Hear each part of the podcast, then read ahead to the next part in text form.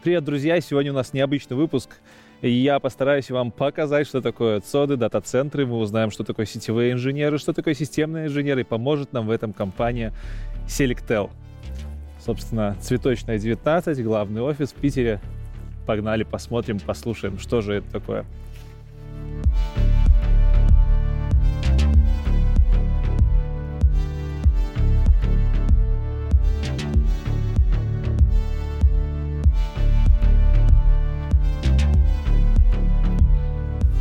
Проникновение за периметр.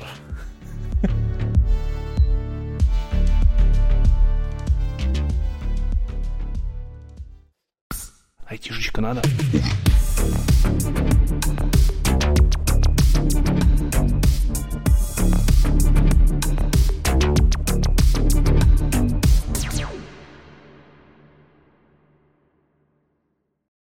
Привет еще раз. Привет. Э, Таня Литвинова, ведущий сетевой инженер, правильно? Да. Перед тем, как ты расскажешь, что такое э, заключено в твою должность и чем вообще вы занимаетесь в Селектеле, расскажи чуть про себя. Э, Где родилась, где училась, как попала в ту сферу, в которой ты сейчас находишься.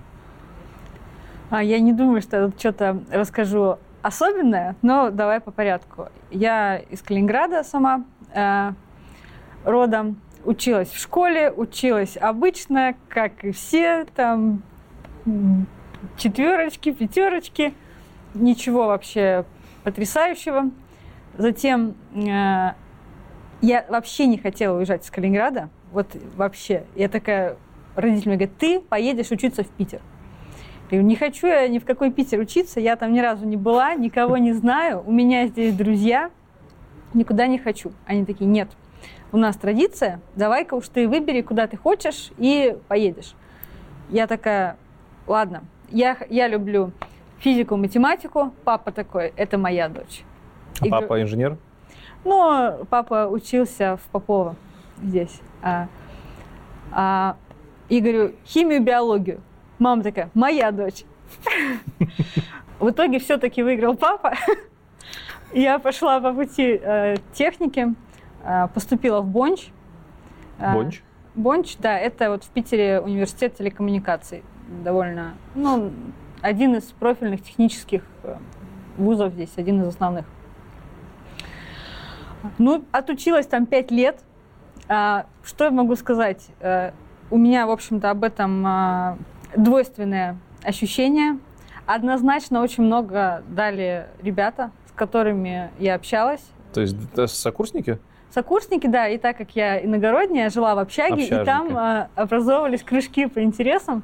А, постоянно была такая тема, что мы, а, с- вот, например, с одногруппником а, была тема, чтобы мы готовились там каким-то лабам вместе, что-нибудь там надо было сделать, и вот мы там вместе все делали, как-то так кружки по интересам у нас образовывались. Вот э, в 19 лет а, я думаю, надо, наверное, пойти работать, потому что денег ни на что не хватает. А, Как всегда у тебя, а, как мне сразу сказали, в общаге ты либо ешь, либо пьешь. Поэтому хотелось бы И того, и другого. все успевать, да. Поэтому, а, поэтому пришлось а, идти работать. А, Ребятушки меня устроили, не устроили, точнее, говорят, вот э, я уже работаю в технической поддержке, а, в операторе связи, пойдем спрашивают примерно вот это, вот это, выучи это, там, разберись немножко, и все будет хорошо. Так я и сделала. все получилось. Большое мое было разочарование, может быть, я училась немножко не на том факультете, что в итоге то, что меня спрашивали в техническую поддержку, мне пришлось, э, мне эти знания давали уже на пятом курсе. Так- Ты на втором, так- получается, пошла. я была вот на третьем, да. Есть третьем. пе- вот это было лето перед третьим курсом. Такое у меня было немножко ощущение странное от этого. Но это, я думаю, это особенности именно специальности, наверное. Вот. И тогда я пошла, я смотрю, о, да тут можно что-то потыкать. Мы там на оборудовании через э, графический интерфейс там могли что-нибудь там погасить клиенту порт, поднять, посмотреть там уровни сигнала, там посмотреть какие-то параметры. Такой, о, прикольно, тут можно поменять, цифры тоже меняются. Прикольно, что это значит, пришлось разбираться. А, далее как-то меня втянуло в процесс э, какой-то ротации. Мгм. Оказалось, что есть другие ребята, кто немножко глубже, кому дают поконфигурить немножечко. А, кто там сидит, мониторит, у них там красные лампочки, уже не надо с клиентами общаться так много. Я думаю, вот оно, мое, я хочу туда. Туда я в итоге попала, там тоже поработала. А, И потом вот так вот понеслось, потом я попала в другую службу мониторинга, там уже было все больше, все было сложнее, интересней. И вот так вот все одно за другим. Потом в какой-то момент э, уже и смены надоели, пошла я просто днем работать э, сетевым инженером. Э, Так, сразу. Это все вот все было связано с сетью. Мгм. Просто вот так вот, как с техподдержки пошло, вот это прям было сетевое оборудование. Оно было потом чуть сложнее. Сначала то, которое э, вот столечко, которое стоит э, где-то на узле, и вот столько ты работаешь с клиентским, там с какими-то роутерами, там помогаешь их по телефону настраивать, там, алло, жмите такие кнопки. Потом ты уже там немножко на узле можешь там что-то больше, больше, больше делать, а потом э, эти узлы, они еще узлы объединяются, и ты уже сюда можешь дотянуться, а потом ты уже, когда понимаешь, как это все друг с другом связано, уже прям н- становится интересно, как что там вообще внутри работает. Ну вот как-то так. В общем, так и получилось, а, и вот так я стала сетевым инженером. Я из Волгограда. Я там родился, там рос лет 20, наверное. Там учился в университете, но не доучился на бюджете. И решил поступить уже на заочно, когда уже начал работать. И, соответственно, выбрал заочный университет здесь, в Питере, потому что можно было, типа, приезжать на сессию и уезжать обратно Мгм. в целом, без проблем. Но когда я сюда приехал учиться, я съездил на одну сессию, на вторую, на третью я приехал и остался тут. Понравилось? Вот. Да, было, было офигенно. Я прям вышел на московском вокзале, такой, блин, как клево. У меня здесь друг тоже был одногруппник, и мы договорились. Он с Кургана приехал сюда, а я с Волгограда. И мы сразу нашли квартиру, нашли работу, каждый свою, и погнали работать. Что за первая работа? А я продавал бытовую технику. Так, то есть ты учился не на, э, не на инженера, на А, заочке? и я тут- учился на информационных технологиях, Так, и в Волгограде, и сюда, когда поступил, тоже информационные технологии. то есть по специальности, по факту. Да, по специальности. Но пора- поработать пошел менеджером. Да, Ну и как оно? Слушай, очень прикольно. Это очень клевый опыт. На самом деле я сейчас забегаю вперед, но я сейчас работаю с клиентами, и опыт, который я приобрел там с работой с клиентами, очень помогает. Вот. На самом деле я в Волгограде еще работал э, кем? Продавал бытовую технику. И когда я сюда приехал, я такой, типа, что делать?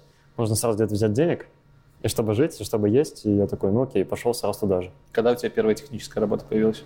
Техническая здесь, в Селектеле, 5 лет назад. Ага. То есть ты после менеджера сразу сюда пришел? Да. да. Откуда опыт взял? Или, Иван? Или ты сюда А. пришел на начальную позицию? Я пришел на стажера вообще. На стажировку? Да. Офигеть. Там вообще очень прикольно получилось. А, На самом деле история такая была. А, Продажи, любые продажи бытовой техники или в любом магазине, я работал типа в Альдорадо, там в Nvidia, ну, во всяких таких магазинах, довольно сложно уйти. Ну, Почему? типа, а, потому что деньги нормальные получаешь. Да? Да, ты приходишь, то сразу продаешь, если выполняешь план продаж хоть, ну, как только ты начал работать, ты тебе сразу платят, соответственно, столько же. Поэтому ты нормально зарабатываешь. Вот. А хотелось уходить куда-то в техническую специальность, но денег-то мало, надо долго, типа, расти. Вот. И, соответственно, очень многие люди поэтому оттуда не могут уйти, потому что сразу проседает. Вот. Мне было немного попроще, потому что, что, я один живу на съемной, типа студент, но если даже просяду, мне главное, чтобы выжить и поесть. Вот. И в какой-то момент у меня сократилась позиция. Ну, говорят, типа, ты ну, не будешь здесь больше работать, сейчас пока других мест нет. И говорят, ну, выбирай там дальше свой путь, куда хочешь. И у меня коллега в этом же магазине говорит, типа, давай а, мы тебя возьмем, ты будешь моим напарником, будешь работать в этом же магазине, приезжать в такое же время, продавать тоже технику, но просто другой бренд. И будешь получать в 4 раза больше денег. Я такой, блин. Могли раньше сказать. Да, да, да. Вот. И я, а я думаю, я думал уходить, мне уже что-то как-то наскучило это, и хотелось уже куда-то в техническую часть, и я такой, я целую ночь лежал, думал, типа я такой, я отвечу завтра, сказал, лежал, думал, думал, думал. С утра в 10 часов утра я вообще, по-моему, не спал. Я звоню, говорю, я не буду работать, ну, типа, в магазине, и хз, что дальше делать. Вот. И потом два месяца я вообще ничего не делал, ну, типа, отдыхал. А потом начал просто в какой-то момент, уже через месяц, открыл Headhunter, посмотрел, наверное, 300 вакансий, выбрал 20 и отправил просто все. Там, не знаю, от начальных позиций ездить подключать интернет до каких-то там руководителей просто по приколу. Так вот. Вот. И мне ответили с двух. С Ростелекома и отсюда. Интересно как. Ну, естественно, Да. выбор пал. на себя. Да, короче, я пришел сюда, э, на, говорят, стажер. Какие обязанности у стажера? Стажер монтировать оборудование, менять там диски, когда тебе скажут, не с клиентами общаться, а инженер тебе говорит, надо пойти поменять диск. Проводить клиента до стойки, кинуть медный патч, обжать, протестировать. Ну, такие какие-то простые вещи. То есть ты сразу в серверную пришел, по факту, желези... как это По называется? сути, да, по сути, да. Начинающий системный инженер, джуниор Да, системный да. инженер. А, стажер. Ну, Стажер, стажер, стажер. инженер технического отдела. Есть какое-то простое название у системного инженера? Нет. Знаешь, там есть админ, железянщик, Ну, вообще инженер. инженер. Типа инженер, да. Просто инженеров много. Разных. Значит, обжимал кабеля, проводил клиентов, заменял диски. Да, да, какие-то стандартные вещи. Что Вот. ты делаешь сейчас, чтобы ощутить контраст? Сейчас. А сейчас я отвечаю за организацию э, работ среди как раз-таки стажеров, уже системных инженеров, младших системных инженеров. Короче, всех ребят, которые работают в смене, которые работают в пятидневку, всем этим занимаются, чем занимался раньше я на начальных позициях. Я организовываю, по сути, их работу, отвечаю за то, чтобы она выполнялась. Э, Я знаю, что ты после Ростелекома в Selectel сразу пришла.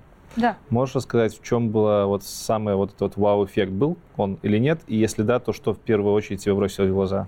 Очень был ярко выраженный вау-эффект, когда я пришла с, прошлого, с прошлого места работы. Оно заключалось в том, что то место, где я работала до этого, э, это была довольно крупная организация э, с большим количеством бюрократии. Мгм. И здесь меня прям очень поразило э, вообще другой подход к этому делу. Э, здесь можно договориться с, с людьми. Ну, то есть можно решить вопросы. э, инженер с инженером могут э, пообщаться не через руководство, если это касается рабочих вопросов. А там я, я говорю не про там, посиделки где-нибудь там Мгм. в столовке там, за чашкой кофе, а именно вот про рабочие вопросы, какие-то детали можно обсудить. Для меня это было в новинку. А, что еще? То, что в принципе все так по-домашнему. То, что вот ты приходишь э, в конференц-зал, а тут стол для пинг-понга. Ты себя хочешь, снял ботинки, пошел поиграл, хочешь, не снимай. Хочешь там, я не знаю, пойди вон в кресло массажное сядь. Ну, то есть атмосфера, да? Так? Да, да. Сначала я думала о том, зачем они это делают. А, Они же тратят на это кучу денег. Сейчас я... Selectel. Да, конечно Так. же, Selectel. Сейчас я думаю о том, что, наверное, это прям топ, потому что не хочется уходить. Это, наверное, тоже с точки зрения работника может быть проблемой, но э, в целом атмосфера располагает в том, чтобы, если тебе нужно задержаться, ну, можно задержаться, у тебя условия хорошие. В какой должности ты приходила сюда? А, Должность у меня тогда называлась э, старший сетевой инженер. Сейчас ты, получается, ведущий. Ну, там, да. В чем обязанности изменились внутри компании? Обязанности эм, до- добавилось э, немножко более общего и комплексного подхода, то есть э, э, немножко сдвинулся фокус с меньше стало конкретных прикладных задач и больше задач на, на продумывание там, каких-то архитектурных вещей. То есть плюс отдел сильно расширился, прям очень сильно. И, естественно, появились обязанности по, там, по тому, там, как ну, немножко прям, чтобы поддержать э, младших коллег, там, помочь им интегрироваться вот с этим. Что-то типа менеджмента? Ну, это не менеджмент. Онбординг? Я бы не назвала это менеджмент, но именно назовем это обязанности старшего товарища. А, они хорошо. прям, Психолог, короче. они прям так пришли. Selectel. э, Что за компания? Чем вы занимаетесь? Кто ваши клиенты? А, Selectel — это а, провайдер инфраструктуры для бизнеса, и не только для бизнеса, на самом деле. А, Что у нас есть? У нас есть шесть собственных дата-центров. Основные дата-центры, но не единственные, располагаются в Питере, в Москве. А, на базе своих дата-центров а, возможны услуги вот прям классические, которые в дата-центрах можно встретить. Это размещение оборудования, аренда стоек, аренда там чуть там половинки стоек, mm-hmm. можно кейдж э, взять. И э, можно взять в аренду выделенный сервер, можно взять в аренду виртуальный сервер. Можно воспользоваться нашим хранилищем. То есть есть именно э, так, спектр один услуг, который работает именно с физическим оборудованием, то есть клиент получает, э, им, работает с физическим оборудованием, и есть э, спектр услуг, которые связаны с облаком, с облачными сервисами. То есть все, что связано с виртуализацией, когда клиент уже, ему не надо дебажить свой хардварь, ему вот возьми свою операционку, и уже там в ней делай, что хочешь. А можно еще уровнем выше, когда уже там, вот тебе база данных облачная. Ну, как-то так. А зачем это нужны цоды вообще, дата-центры? То есть, ну, у вас дата-центры, их много. Mm-hmm. Для чего они существуют? Почему клиенты не могут просто у себя там на офисе ставить сервачки и работать, подвести себе статику? Расскажи подробнее. Могут, конечно же. В общем-то, ничего им, конечно же, не помешает делать. А, но как только вопрос стоит о том, что в офисе кончилось электричество внезапно, или бухгалтер выдернул из розетки там что-то, чтобы включить чайник, это я фантазирую такими э, избитыми стереотипчики стереотипчиками, да. Э, сразу начинаешь задумываться, а как сделать, чтобы это было надежно, чтобы бухгалтер уже не получил доступа к твоему серверу, чтобы э, он желательно охлаждался. Если у тебя серверов становится много, ты начинаешь э, думать о том, что они у тебя уже могут просто не влезть, там, ни по электричеству, там, ни по помещению. Вот, вот для этого существуют как раз ЦОДы. ЦОДы — это специальные технические помещения. Здание изначально на это рассчитано, что здесь будут э, стоять стойки, с, э, они весят много, с оборудованием, которое тоже весит много. А, здесь э, сразу схема электропитания предусматривает то, что мы должны предоставлять сервис 24 на 7. А, что это подразумевает? То, что у нас вот есть электропитание от нашего поставщика, например. Если это может быть не один поставщик. Ну, вот, например, у тебя есть э, там несколько вводов, приходят от города, а, вот тебе надо там что-то сделать с сети, сетью электропитания, ты один вот гасишь, у тебя все работает.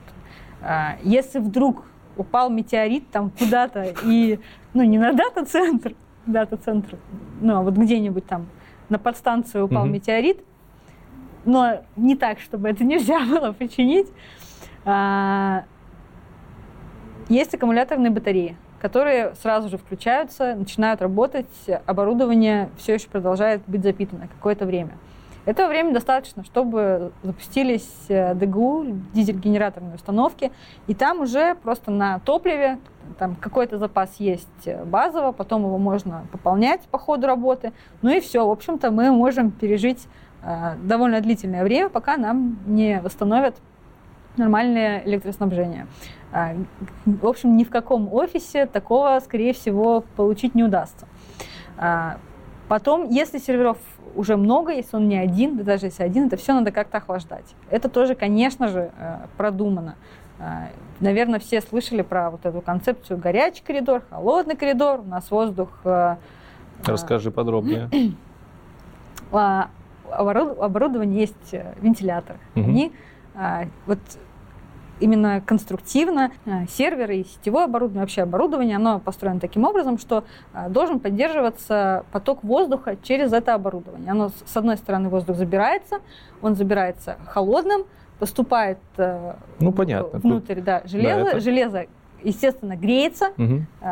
уходит тепло в воздух, и дальше выдувается горячий воздух. Что нужно делать? Нам нельзя так делать, чтобы циркулировал один и тот же воздух. Воздух не может поступить э, холодным, выйти горячим, если у нас ничего не изолировано, это будет один и тот же воздух. Он всегда будет одной температуры. Mm, то есть а, реально да. надо физически продумывать, как да, должен конечно. циркулировать воздух. Да, конечно.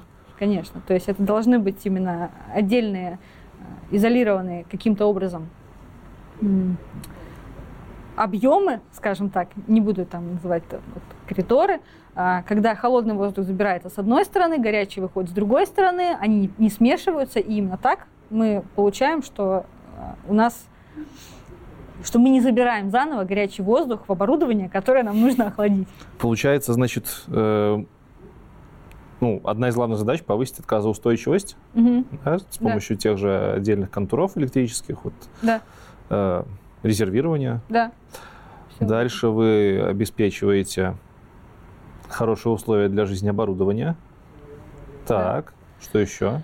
Ну, что еще? А, Плюс, естественно, сервер, он э, не стоит э, в воздухе, он стоит в стойке, а, и надо его как-то выпустить в сеть. Ну, то есть мало кому, кому-то нужен, но мало кому нужен сервер, который не подключен ни к интернету, ни к другим серверам.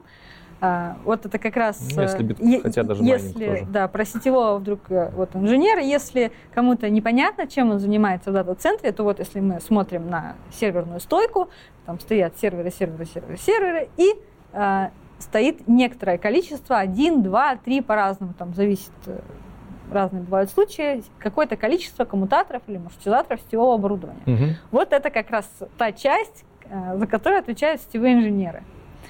За вот, эти, за вот это сетевое оборудование. Все вот эти серверы, они подключаются в это сетевое оборудование, и дальше уже э, каким-то образом, это можно прям еще отдельно говорить, э, каким-то образом все это выходит э, либо в интернет, либо сервера друг с другом связываются. Короче, вы в сети объединяете сервера. Да. Топология сети — это отсюда, да, термин? Ну, Разработка, вот сам- архитектуры верхнеуровневой какой-то — это ваши обязанности? Да, верхнеуровневое это немножко про другое. Вот Мгм. это прям то, что вот я проговорила, это прям физическое. А, Верхнеуровневое это уже, конечно, рассматривают э, там просто как какие-то элементы друг с другом связаны, какие-то протоколы сетевые, как они Мгм. между собой там, там, стек протоколов, какой он выбран, а, почему вот это вот про такое. Это, конечно, больше вот то, что я описала до этого, это то, что больше к физике относится. Как физически просто собрать схему. Мгм. Ну вот как-то так. Э, Отлично, у меня есть помещение. Кстати, помещение выстраивается специально или можно вот оборудовать готовое уже? Вот, ну, в вашем случае конкретно, А, вот этого здания. Это здание не построено с нуля. Окей. Значит, есть у нас здание, все у нас там классно стоит, охлаждается, все объединено в единую сеть, электричество подается постоянно. Там можем, не знаю, сколько у вас в сутки, двое, какие у вас требования от того, чтобы без электричества можно было удержать объемы критичные. А, можно удержать а, столько времени, сколько, Сколько мы, нужно. сколько мы можем да, подводить вот. дизель. А, Хорошо, но если нет интернета нормального, Мгм. то нахер мне это все нужно? Интернет тоже есть, оборудование, которое... а, ну, то есть, а, в чем прикол дата-центра? А, если ты а, находишься в дата-центре, а, вот есть дата-центры, например, как то здание, в котором мы сейчас с тобой находимся, а, где из-за удобного расположения удобно из-за того, что трассы кабельные проходят, э, вот заходят в этот дата-центр, мы получаем то, что различные операторы связи, которые предоставляют интернет, они тоже располагаются прямо в этих же дата-центрах. Ну, то есть, так как дата-центр функционирует, интернет в нем тоже функционирует. Он никуда не денется. Кабельная инфраструктура, это, естественно, естественно, не один кабель, который приходит в дата-центр. А, Их большое количество. Один порвали, но ничего, мы, у нас остальных еще куча работает. Большое это сколько? Я М? просто большое это сколько? Я помню, в Минске у нас открывали Мгм. дата-центры, и они там хвастались, что у них э, два, два кабеля. Типа, ну, это нормальная ситуация, два? Ну, два это лучше, чем один. Ну, это но, по-любому, но по- здесь, да. конечно же, да, речь больше. Что вообще входит в обязанности среднестатистического системного инженера? Так, ну, я когда обычно рассказываю, всегда нужно рассказывать, чем они занимаются, потому что много всего. А три направления. Первое — это монтаж IT-оборудования, то есть все, что установлено в серверных стойках, а, это все делаем мы, ну, кроме электрооборудования. То есть там блоки розеток мы не ставим. Коммутаторы и роутеры, и серверы, там, любые какие-то вещи, вот, ставим мы. А, Камеры? SKS камеры на стойке или где? Не, камеры мы не занимаемся. Это Мгм. слаботочники занимаются. Вот, то есть все, что касается серверной, там, никакая офисная часть, ничего такого. Вот, что еще? Вторая — это работа с клиентами. Мы входим в департамент клиентского сервиса. То есть у нас есть отдел поддержки, который на себя как бы берет всю весь наплыв клиентов, звонки, почту, тикеты. Если можно решить проблему удаленно, они решают ее. Если надо пойти изменить диск, то заявка попадает сразу к нам. И мы идем, меняем диск клиенту. Хорошо, а если это проблема с сетью, заявка сначала к вам попадает? Не, сначала к ребятам в саппорте. Окей. Они проверяют, что там, не знаю, коммутатор доступен, условно, порт там настроен и все такое. Вот, если надо решают, сетевики решают, может. Если надо пойти изменить трассировку, это, конечно, редко но бывает, то идем мы меняем, если там с ней что-то не так. Вот, это второе направление. И третье — это мониторинг э, инфраструктуры электроустановки. Грубо говоря, чтобы все охлаждалось, чтобы питание было, чтобы там все было в порядке, все равно. То есть есть ребята, которые обслуживают обслуживают эту электроустановку, там силовые щиты, шинопроводы, источник беспрерывного питания, аккумуляторы. Вот, мы просто все это осматриваем. Мгм. Грубо говоря, там с тепловизором пошел, посмотрел на АКБ, а, пошел, посмотрел там состояние автоматов. Ну, там много всего, но в целом вот так. Системный инженер умеет это все и понимает в каждом С ПОшечкой вы работаете? Настройки серверов, типа вообще администрирование? минимально, минимально. На самом деле раньше работали. Мгм. На самом деле системный инженер, такая позиция, она супер древняя. Ну, типа, сколько Селектелу, почти столько же системный инженер. Ну, наверное, там, типа, поменьше немного. Потому что раньше, когда Селектел был мелкий, там, по сути, один человек делал все. Ну, типа, он и был менеджером, он и консультировал, и монтировал серверы, грубо говоря, и вел там биллинг. Ну, это я так очень утрирую сильно, но в целом вот такие были атланты, которые все в себе. Потом потихоньку начало дробиться, дробиться, дробиться. И в какой-то момент мы ставили руками там практически все операционные системы на выделенные серверы, в основном на там, выделенный сервер произвольной конфигурации. Сдаем сервер, сетапим там какую-то стандартную минимальную настройку. Вообще минимум. Типа поставить Linux, там настроить RAID хардварный или софтварный, LVM, там какую-то разметку, сделать так, чтобы он был доступен SSH. Короче, логин, низкоуровневые штуки. Да, да, да, настройка, опер- э, э, настройка операционки, там виртуалочку поставить это. Ну, в основном ребята это умеют делать, потому что э, иногда это пригождалось. А кто вообще занимается там ВДСами всякими? А, админы. Админы есть на каждую услугу. Мгм. Есть облачные администраторы, есть ребята, которые платно обслуживают серверы клиентов. То есть просто у нас арендует человек сервер и берет там платное администрирование в течение там периода, там месяца ему все настраивают, обслуживают, он там продлевает и так далее. А сейчас мы на самом деле даже от сетапов почти ушли. У нас, не знаю, в панельку заходишь, тыкаешь, какая тебе нужна разметка, операционная система, все в автомате делается. Если уж совсем что-то сложное, то мы тогда беремся и делаем. Кроме серверов, которые объединены в сеть, у вас же наверняка еще своя внутренняя инфра- инфраструктура очень здоровенная. Ну, конечно. Что в нее входит? А, У нас есть свои серверы, есть свое сетевое оборудование. То есть а, это, если вот говорить, например, я на примере сети тебе расскажу, но это применительно там и к серверам, и ко всему остальному тоже, конечно. А, Вот у нас есть сеть для клиентов, и она не одна, их несколько. А, Это прям можно э, там, Это твоя тема. Дополнительно, да, можно на выпусков. на эту тему прям развернуть. Но в целом есть несколько сетей. Одна отвечает там за связанность там, с одним сегментом, другая за связанность с другим сегментом. И вот у нас есть сети для сетей, где мы для того, чтобы управлять сетями, э, строим свои отдельные сети. Это тоже целые отдельные куски. То же самое, вот у нас э, большое количество сотрудников, у нас есть офисы, это тоже отдельная сеть. Ну, Кор- то есть- кор- Короче, сеть на сети, сети погоняй. да, да. И это, ко- конечно, касается не только сети, то, же- то же самое касается серверов. У нас большое там, количество своих э, разработчиков, своих сервисов, которые там внутренние какие-то вещи, которые мы сами для себя делаем. Это Мгм. тоже, естественно, э, где-то размещается, это где-то размещается на выделенных серверах, где-то на тех же виртуальных. У нас, э, в принципе, э, то есть это все тоже есть, прям в миниатюре. Тогда какие специалисты работают в, в подобного рода организациях? А, Ну, большое- сетевые инженеры мы уже услышали. Да, системные инженеры это инженеры дата-центров, которые вот, э, выполняют э, ручную работу, плюс большой объем работы по обслуживанию клиентов, плюс... А что за ручная работа? Это прям физическое вмешательство, там поменять диски, чуть Да, что-то? это в том числе поменять диски, но не только. То есть вот Мгм. у тебя есть сервер, его вообще надо смонтировать как-то для начала в стойку. Логично. Да, оно само до туда не дойдет.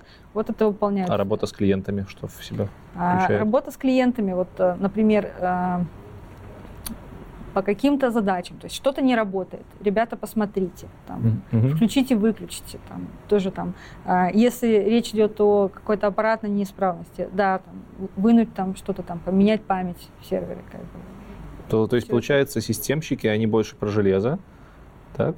Они и про Системный инженер, железо, и про администрирование тоже. Сетевики занимаются коммуникацией всего этого, так? Сетев- Сетевики занимаются обслуживанием сетевого оборудования, Мгм. которое вот э, здесь нужно, его нужно много, то есть, казалось бы, а, основная идея а, поставить сервер, но сам он один сервер никому не нужен, Мгм. сетевики тоже нужны, и сетевого оборудования а, в дата-центрах нужно много, на самом деле. Вот. Потом, естественно, это энергетики, которые прям за системы электроснабжения отвечают. Это прям отдельный штат людей, кто, Это, кто прям хорошо в этом разбирается. это электрики с навыками программистов, или просто электрики, или программисты с навыками в электрику? Вот интересно. А, Или это вообще даже не про это? Это вообще это не про программирование, это про то, а, как работать с электроустановками. Мгм. Это, то есть, это не, не, не твой домашний электрик, Понятно. вот, это люди, э, кто там... Ну, то есть ты представляешь, а, то, что электричество, которое приходит от города, это не 220 вольт, которые у тебя в Ну. розетке, да, это совсем а, другой уровень, то есть это... Ну, это три фазы.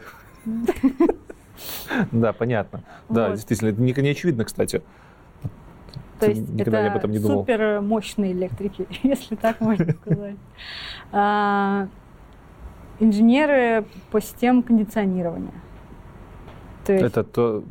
То есть Да. это не такие чуваки, которых вызывают на аутсорсе, это реально в штате Да, ребята, которые... да, есть люди, кто прям а, Мгм. этим занимается. А, Что еще?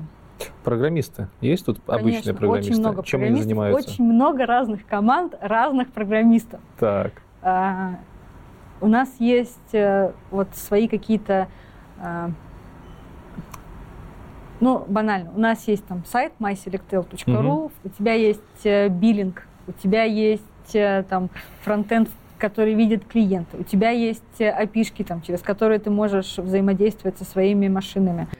А, Что еще? Какие-то наши внутренние вещи. То есть а, программистов реально много. Я видел ваш кабинет. Ну, ты реально можешь натыкать разные конфигурации. Когда ты нажимаешь «Создать», есть ли там за этим какая-то ручная работа? Грубо говоря, кто-то из инженеров не идет, не доставляет нужное оборудование, оно уже все готово, просто ждет своего клиента? Но там варианта два. Либо у тебя фиксированная конфигурация. Этот сервер, который мы смонтировали когда-то давно, он стоит, просто тебя Да. ждет.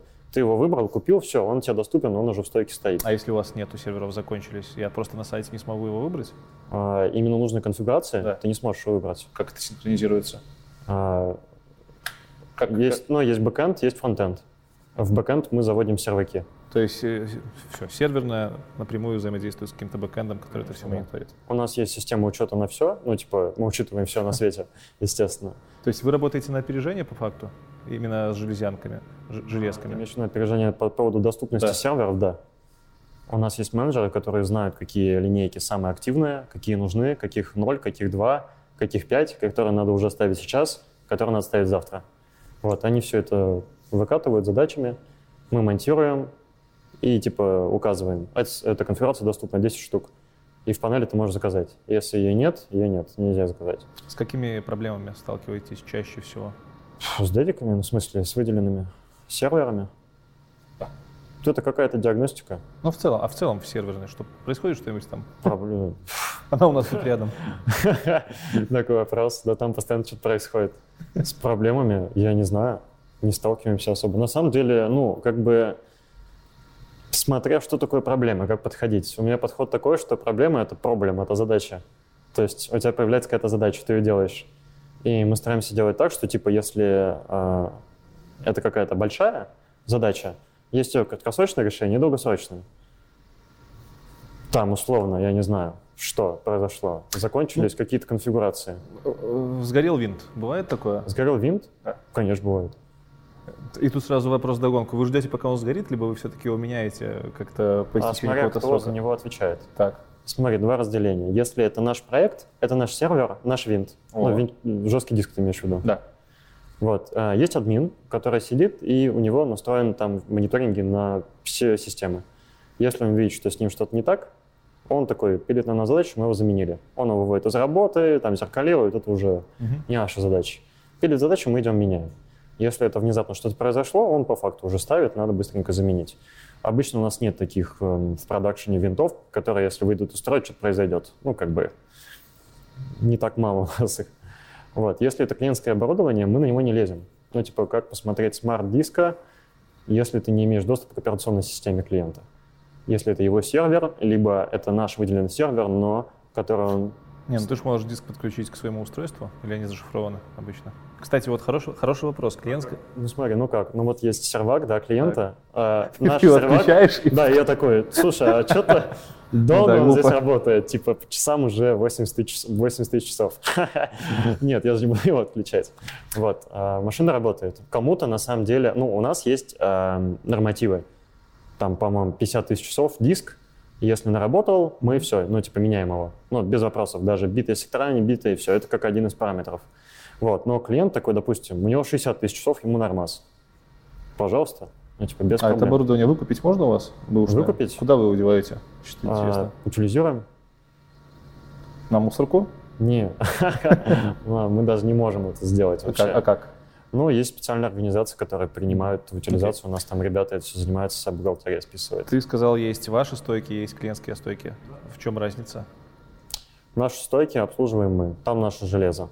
Мы его готовим, мы его настраиваем, полностью подготавливаем. Ты заходишь в панель, купить, он сервер твой. Ты им владеешь месяц, Мгм. два, три, сколько ты оплатил. Вот. А можно принести свое железо. Зачем такая необходимость возникает у клиентов нести свое железо? Если ты оператор, то, допустим, ты знаешь, что в следующие 10 лет ты будешь ну, предоставлять интернет клиентам или виртуальные машины субаренда будешь предоставлять. Тебе невыгодно просто снимать аренду. Это как купить квартиру и арендовать квартиру. Мгм. Полгода я, пожалуй, арендую и арендую сервер. Если я буду жить там 20 лет, 10 лет, 5 лет, я, наверное, куплю квартиру и куплю сервак себе и поставлю его. Тем более э, намного дороже, например, даже купить сервер и поставить его у себя где-то в серверной. Потому что тебе нужно что? Сделать так, чтобы он не пылился, не выходили комплектующие из строя. Тебе нужно держать zip, ну, быструю замену. Тебе нужно его охлаждать, у тебя должен быть постоянный интернет, у тебя должно быть постоянное электричество. Куча затрат ради одного сервера. А тут типа там за 4-5 тысяч, в зависимости от размера и площадки, ты принес, и мы все это делаем под ключ. Про сетевое оборудование с тобой можно пообщаться. А, сетевое оборудование, амортизаторы, коммутаторы. Так. а, оно у нас всякое разное. Если а, там, ты думаешь, что, что вот э, закупается а, один и тот же производитель, Ну, это, как это... бывает. С Cisco заключили контракт и всю жизнь. Нет, это... Я думаю, кто-то так делает, я знаю, что кто-то так делает, это не наш путь.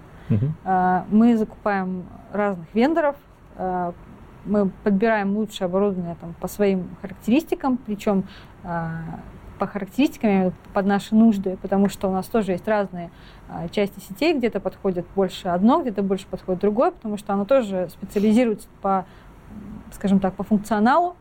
Вот, и мы а, не кладем все яйца в одну корзину, мы берем тоже, то есть мы а, всячес- всячески не поддерживаем концепцию вендерлока и от Мгм. нее всячески уходим. Но это же с какой-то стороны неплохо. У вас, например, меньше дыр в плане безопасности, потому что меньше ПО используется, меньше вендоров. Нет?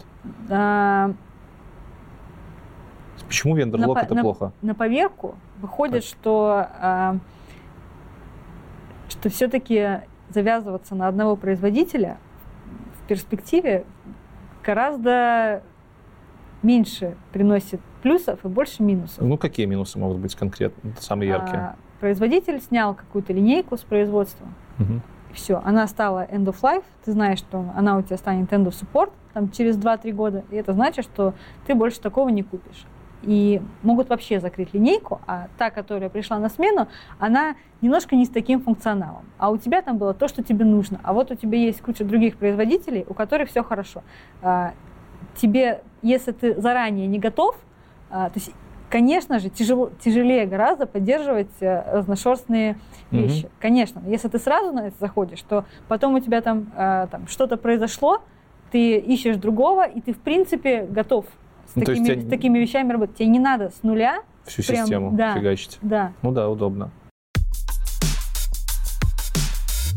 есть ли разница, допустим, между СНГшными Ага. дата-центрами и дата-центрами Европы и Америки? То есть разница на уровне, вот нам бы сделать там так, как там. А, То есть успеваем ли мы э, в ногу со временем идти? Или все-таки что-то не хватает пока? мы, я думаю, что мы успеваем, и Мгм. в некоторых вопросах даже перегоняем. И это, и это связано... Ну, то есть, э, если ты посмотришь, например, что там где-нибудь э, в Нидерландах происходит, они там уже, мне кажется, из кожи вон лезут, чтобы придумать что-нибудь новое, а здесь мы в бункер, а здесь мы там под воду, а здесь в пещеру. Там, э, но в целом все, все они, конечно, э, чуть-чуть отличаются, какие-то конструктивные особенности. Кто-то там, э, у кого-то ставка там, на дешевое электричество, у кого-то ставка там, на, там, на простую схему охлаждения. Мгм. То есть вот все, что мы говорили, э, естественно, там какие-то свои есть особенности у всех. А, И, наверное, какие-то вещи можно позаимствовать, но в целом я думаю, что мы не отстаем. Круто. Это классный ответ. Я вспомнил еще одних специалистов, которые у вас наверняка есть. Я не знаю, можно ли нам про них разговаривать, но тем не менее. У вас есть сети внешние, сети внутренние. Мгм. Наверняка здесь есть отдел безопасности. Конечно. Их много? А, у нас есть несколько отделов безопасности, и есть люди, кто отвечает э, за безопасность клиентов, Так. то есть за, безопа- за безопасность предоставления сервиса для внешних клиентов. И есть, да, безопасники, конечно же, внутренние. Что может быть неприятнее потери данных? То есть утрата электричества либо выгорание стойки? Э, Утрата электричества будет более дорогая и Ну, болезненная? нет, конечно, да. Конечно же, но надо вспомнить, конечно, что в дата-центре система пожаротушения тоже есть. Мгм. Они особенные, там тоже, э, там, тоже есть прям техника безопасности там, по работе в серверном помещении. Там. Мгм. Естественно, там, ну, ты же понимаешь, что, наверное, а, водой нельзя тушить в серверной. А, Надо как-то А по-друг- чем, кстати? Ну, а, есть там газ специальный, который вытесняет э, кислород. По- да- Так, я недавно смотрел кино, в котором тоже газом тушили в галерее какой-то. И там люди умирали. У тебя вот э, есть, Есть политики есть вполне себе конкретное время, за которое ты должен покинуть Это опасно даже? помещение. Это техника безопасности, Да, да? конечно. Так же, Хорошо. как и с, с- с электроустановкой, А, ну так же, логично. как э, с оптоволокном, Ну, что это просто в него не надо кейс, смотреть. что, мол, вот ты на работе работаешь там системщиком, а тут в какой-то момент может э, газ пойти. Ну, знаешь, в голове-то ты привык, что Ну, реально нет, вода, а потом, ну, ну, какая вода в он, серверной? конечно же, с нифига не пойдет. Ну, понятно, да. Система безопасности, мне тут уже рассказывали про то, что у вас газ спускается вместо воды, что Это логично. не, в это не в целях безопасности. В смысле, что Не, ну, ну смотри, почему нет? С целью безопасности данных. Данных? Да. А, я понял. Я думал физической. Типа кто-то куда-то зашел, запускается газ. Э, Расскажи, что, что это такое вообще? Ну, короче, а, электроустановка, а, высокие напряжения, э, кондиционера всегда есть какая-то опасность того, что что-то может загореться, как в любом здании. Вот, поэтому есть строгие правила, по которым мы там все делаем, чтобы ничего не сгорело. Во-первых, ну, там несколько ступеней есть защиты. Если происходит какое-то возгорание, у нас, во-первых, есть огнетушители, а, есть какое-то локальное, знаешь, типа можно там, не больше двух квадратных метров условно. Можно подойти там по огнетушителям с нескольких метров, а, бить. Углекислотные, это значит можно под напряжением тушить. Если больше двух квадратных метров, помещение там в серверной, это, конечно, маловероятно, но возможно, конечно, все, то да, есть система пожаротушения, а, есть станции пожаротушения, там стоят баллоны, в них газ, называется хладон 125. А, В ручном режиме человек, ответственный за эвакуацию, всех выгоняет из серверной. То есть там автоматически ничего не происходит. Сразу там забегая вперед, сделано потому, что здесь людей постоянно много. Это не как в доводе. Это как в доводе. Там разве вы запускали вручную, я не помню. Там на самом деле в автомате, но там потому что людей практически нет. Окей. Там типа был музей, не знаю, кто Да. смотрел. Вот, там, там сейф, там почти никого не было, там людей приводили, уводили. А здесь в серверной постоянно кто-то есть, подрядчики, клиенты, сотрудники 24 на 7, здесь ну, что-то происходит. Вот, поэтому даже мы сейчас туда пойдем, мы там будем.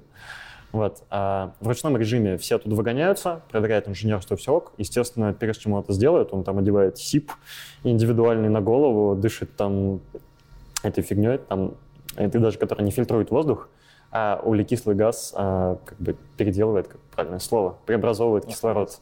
вот замкнутая система, выгоняет всех оттуда, вот, после этого нажимает желтую кнопку возле входа, не знаю, там увидим ее, да, она там, и 30 секунд идет отсчет, а, это на случай, если вдруг понадобится что-то зайти, там открыть дверь, если открывается дверь, счетчик сбрасывается, потом заново надо делать.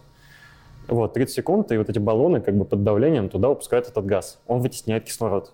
Соответственно, дышать там уже не получится. И Но и огонь не тоже. может распространяться. Поэтому никаких порошков, никакой воды. Вот серверы вообще ничего не замечают. Ну, если, конечно, не угорел, но это маловероятно. Там типа гореть нечем особо. Блин, звучит как в кино каком-то. Ну, звучит как в доводе. Ну, по сути, да. То есть, если не смотрели, посмотрите, там баллоны такие же прям стоят. Облака сейчас везде, у всех на устах. Мгм. И Selectel тоже на сайте пишет, что облачную инфраструктуру предоставляете. Да? Чем отличается облако от того, с чем все там программисты работали, хостинги, выделенные сервера? Что это за концепция такая? А, облако, можно это воспринимать просто как некую инфраструктуру. А, если вот ты вспомнишь про шутеечку, которую там кто-то себе любит печатать на футболке, а, что нету такого понятия, как облако, есть такое понятие, как чужой сервер. Вот. И э, вот это про это. Ты можешь, э, как клиент, довольно далеко в этом уйти. Ты можешь э, попросить, чтобы тебе только а, место предоставили, а можешь э, попросить, чтобы тебе и железо предоставили, а можешь попросить, чтобы тебе а, вообще и операционкой тоже за тебя занимают, чтобы тебе и этим запариваться не надо было. Вот. а, И вот вся эта совокупность вот этой инфраструктуры, это есть вот эти, а, это есть вот это облако. Плюс э, есть такое, тоже такое понятие, когда говорят об, об облаках, говорят в основном про виртуалки, про виртуальные машины. Это у нас тоже есть. У нас есть э, облако на базе OpenStack, а, есть облако на базе VMware. А, Ты можешь там, как клиент, выбрать э, любое наиболее для тебя подходящее. В принципе, там требования э, у клиентов бывают разные. Вот, это все у нас есть. Можно даже, не можно даже, а это довольно распространенный случай, когда объединяют, делают часть инфраструктуры на облаке, Мгм. на виртуалках, Мгм. А, часть инфраструктуры делают э, на э, выделенных серверах, например. Все это объединяют, и вот ты берешь лучшее таким образом от всего того, что... Хорошо. Если я арендую, допустим, у вас в стойке сервак, ну, Мгм. физически полностью, с Ага. операционкой, с полным доступом, ну, Ага. с доступом к операционке, можно ли это считать облаком? Или почему это не облако? Это же такой вопрос просто э, терминологии. Можно ли отдельный сервер э, считать облаком? Ну, наверное, нет. Ну, Вот. ну, Если есть- ты объединяешь Так. это именно в инфраструктуру, а к нам клиенты обычно ходят именно за этим, ну и за сервером тоже ходят, но часто они ходят именно за прям комплексным каким-то решением, то однозначно можно назвать облаком. То есть нету таких прям ярких признаков того, что вот эта вот инфраструктура является облаком, облачная. А, Ну, пока выглядит, что облако это какой-то такой маркетинговый э, термин, Я как ду- я искусственный ду- я- интеллект. Вот знаешь, на у- слушай, ну я думаю, что отчасти, наверное, Мгм. так и есть. Пока мы в серверную не пошли, расскажи на словах, из чего она состоит, основные Серверная? элементы, да. Ну, соответственно, это... Ну, наверное, начну по вертикали. Есть уровень пола, а, он так называемый фальш-пол. Он по- поднят выше по уровню. То есть даже чтобы подняться в серверную, надо по лестнице подняться. На этом фальш-полу находится все оборудование IT, типа стойки, в них оборудование кондиционеры, по нему все ходят. Вот. Под фальшполом а, шинопроводы, какие-то силовые кабели, которые не прикладываются сверху, они снизу. И, соответственно, кондиционеры в этот фаль- под фальшпол подают холодный воздух и выбрасывают его в коридоры, которые мы увидим, и охлаждает оборудование. Это вот этот горячий холодный коридор. Да, система горячих холодных коридоров довольно простая штука. Не очевидно, мало кто Ну, задумывается про это. конечно, ну, если не столкнуться, Да. так, в принципе, объясняется на пальцах за раз-два. И, соответственно, все силовые коммуникации вот в этом таком холодном бассейне воздуха. Это еще как раз избавляет от проблемы перегревов каких-то. Вот. Фальшпол модульный, можно всегда одну плитку поднять, любую, получить доступ куда угодно, под стойку там и так далее. Пыль. Как вы ее устраняете? Мы не допускаем, во-первых, туда. Ну, э, все ходят в бахилах, не запрещено ходить в верхней одежде. Э, постоянно проводятся уборки, ну, типа обеспыливание серверной. Есть там квартальные, там, там годовые, когда прям полностью все под фальшполом, фальшполом, лотки, все устраняется. Оборудование вы тоже как-то... Оборудование, э, Вообще нет на самом деле. Ну, просто у нас не требуется. Если у нас там, допустим, у нас есть какие-то прям самые-самые старые конфигурации, выделенные, которые типа им там, не знаю, 7-8 лет, ну, там, примерно. И если мы ее открываем, там, заменить диск, то в ней нет пыли вообще. Мечта. Я когда первый раз увидел, я сам офигел. Ну, типа, ты открываешь, он почти как новый. Офигеть. Вот, да. Поэтому такого ничего нет. Ты говорил, когда мы с тобой, мы уже заходили один раз, Да, ты да, говорил про то, что у вас PCI DSL, DSL, да? DSS. PCI DSS стандарт поддерживается. Это стандарт? Или Да, стандартизация? да, да, да. Что он в себя включает? Но там и физическая безопасность. На самом деле, кстати, тебе много не расскажу, но из того, что я прям там сейчас готов сказать, что я помню, а, Wi-Fi нельзя, чтобы был серверный. Типа есть ограничения, там есть только определенные каналы связи, которые нам должны быть, которые мы предоставляем, типа оплинки и так далее, которые куплены. Вот а, все каналы связи, которые там какие-то локальные могут быть, помимо вот этих оплинков, они должны быть согласованы Это, с нами. это, мол, чтобы вдруг кто-то в сервер не втыкнул свою точечку и... Да, да, и чтобы, ну, чтобы вообще ничего такого не было. Мгм. То есть, э, я думаю, там много чего можно, ну, подложено как бы под это, но это в плане безопасности, что как бы такой более-менее контроль того, что происходит в серверной. Вот. Что еще? А, ну, там все, что касается физической безопасности, всякие там скуды, не скуды и так далее. Вот. На самом деле там даже есть такие мелочи. Вот а, у меня пропуск и ленточка красного цвета. Мгм. Это типа у нас есть регламент, по которому я как сотрудник хожу именно с красной картой, с красной лентой. Если ты подрядчик, у тебя она там зеленая, условно. Не вообще- буду, не буду говорить даже цвета, какие там еще есть, потому что это небезопасно рассказывать все, что у нас как работает.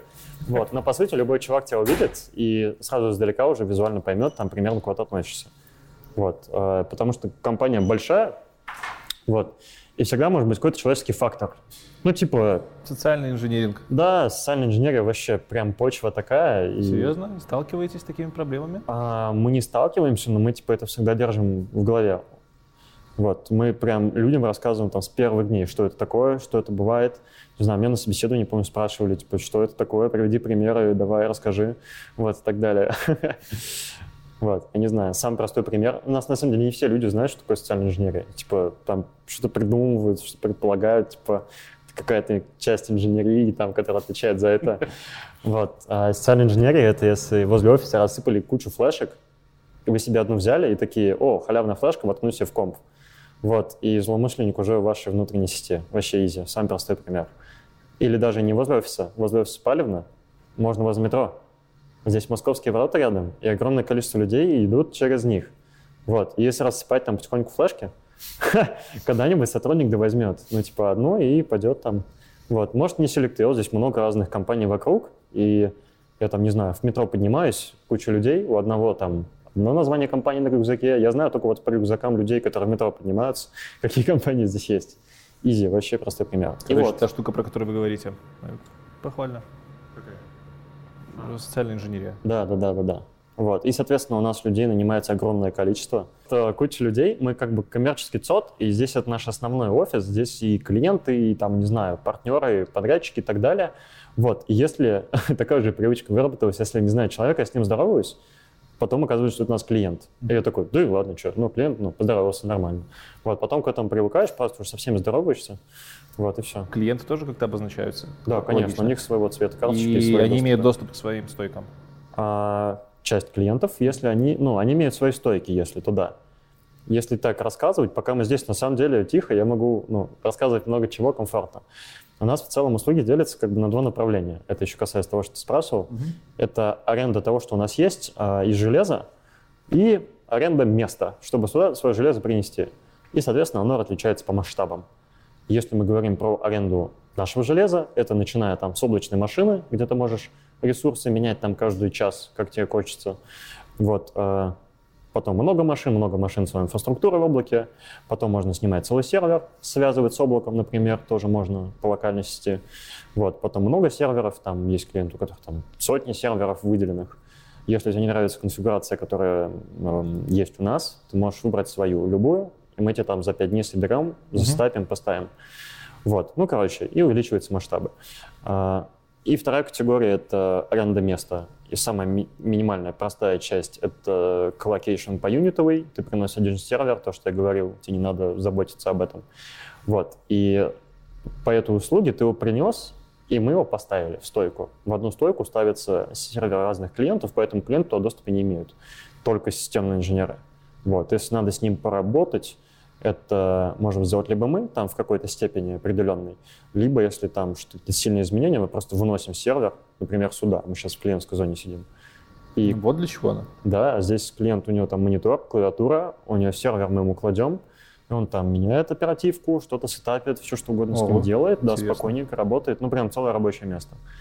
Вот, и потом от- говорит, пожалуйста, все, я закончил, мы идем, ставим обратно, подключаем, и все, он снова доступен. То есть, если в одной стойке несколько клиентов, их туда не пускают. Ни в коем случае. Ну, типа, а как?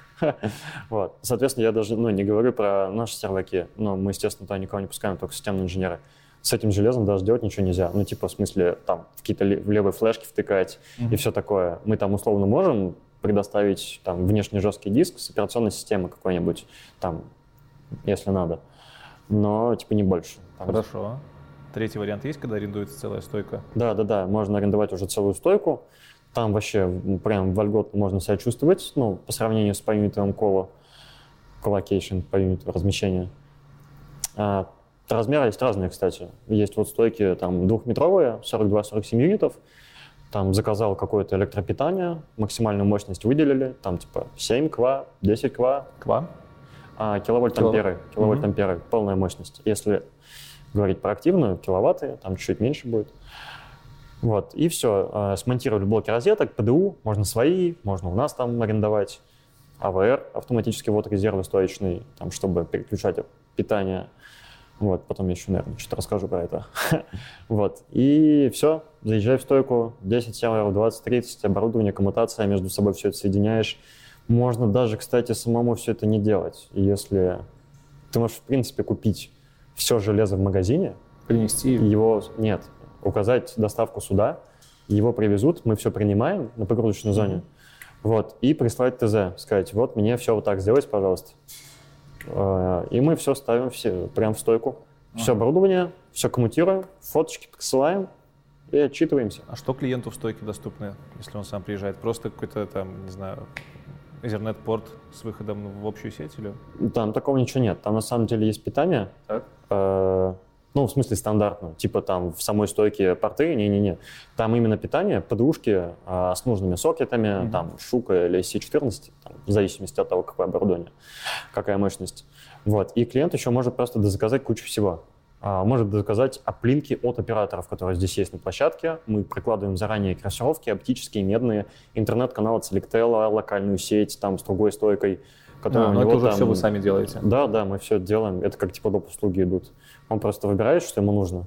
Если бы мы это все включали, это типа каждая стойка была бы дороже. Поэтому у нас типа это такой конструктор. Вот, и мы все сразу это заранее готовим, все мы получили, все сделали, клиент может сам все поставить, можем мы. И вот все. Ну что, показывай, рассказывай. Клиентская зона. Добро пожаловать. Вот здесь сейчас переставлены столы из-за нас. Но в целом здесь э, наши клиенты могут просто поработать.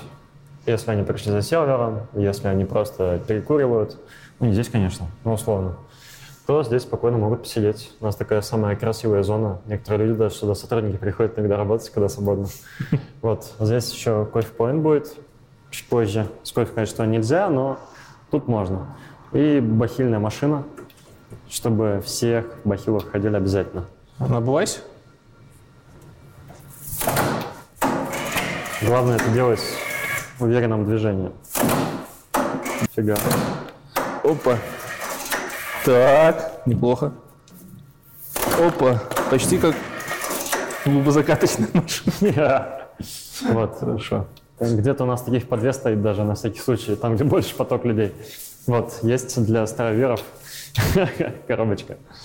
Ага. Короче, да.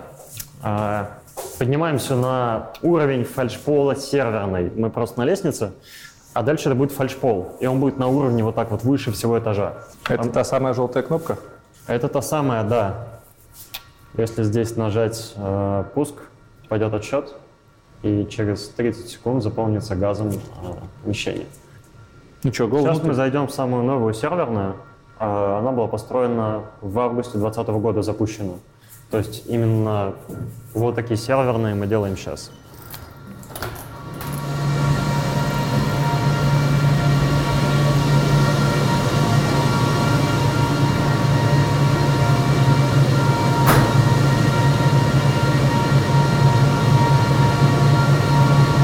Вот, собственно, отсюда начинается все. Есть серверная стойка. Это стандартная единица оборудования. Можно ее подснять.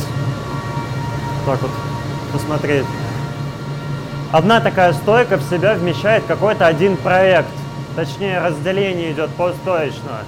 В одной стойке никогда не может быть там типа выделенные серверы, а тут же клиентские серверы. Нет, такого не бывает. Обычно в одной стойке какой-то один проект.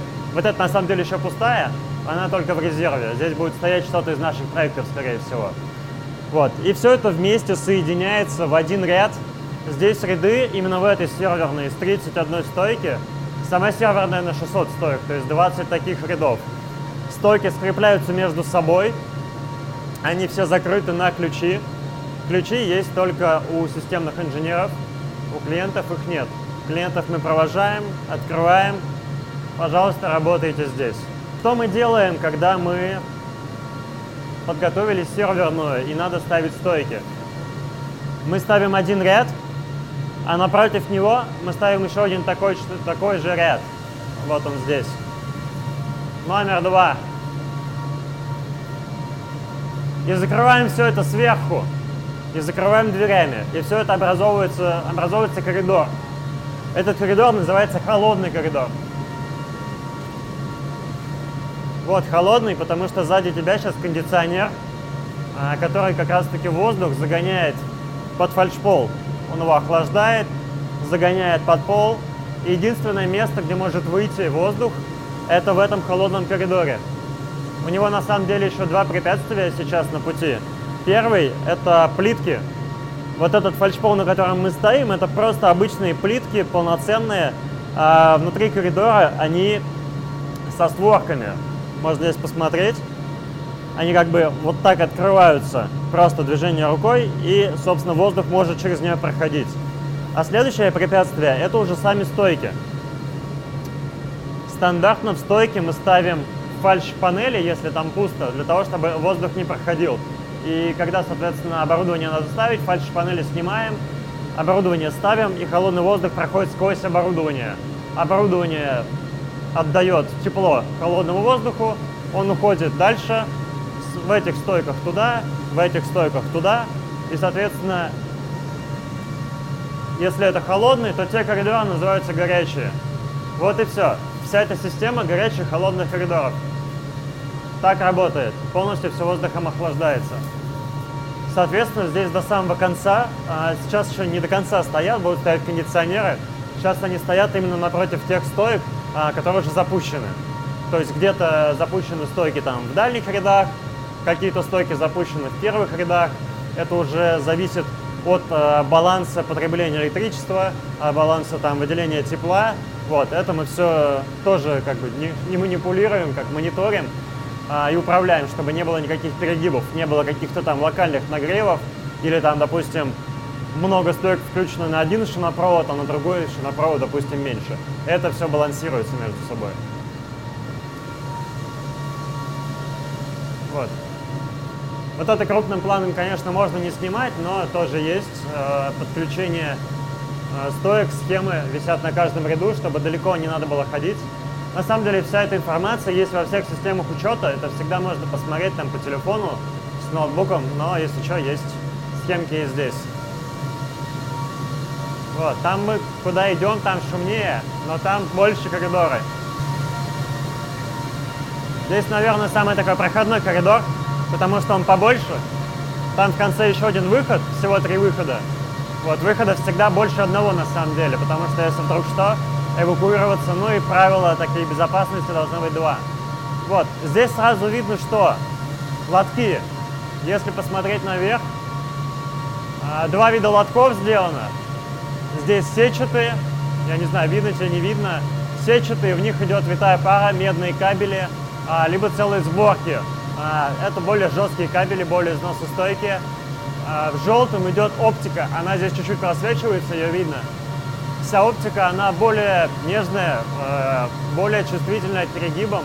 Поэтому лотки, соответственно, заказаны под нее специальные. И разделяется два потока, чтобы просто меньше было шансов что-то с ней сделать не так. Собственно, что, можно пройтись по этому коридору, здесь посмотреть. Вот на самом деле, э, есть куча пустых стоек сейчас еще в этой серверной, где просто стена, чтобы воздух не проходил лишний. Кондиционеры-то работают э, на весь, на всю зону фальшпола сразу, там разделений каких-то четких нет.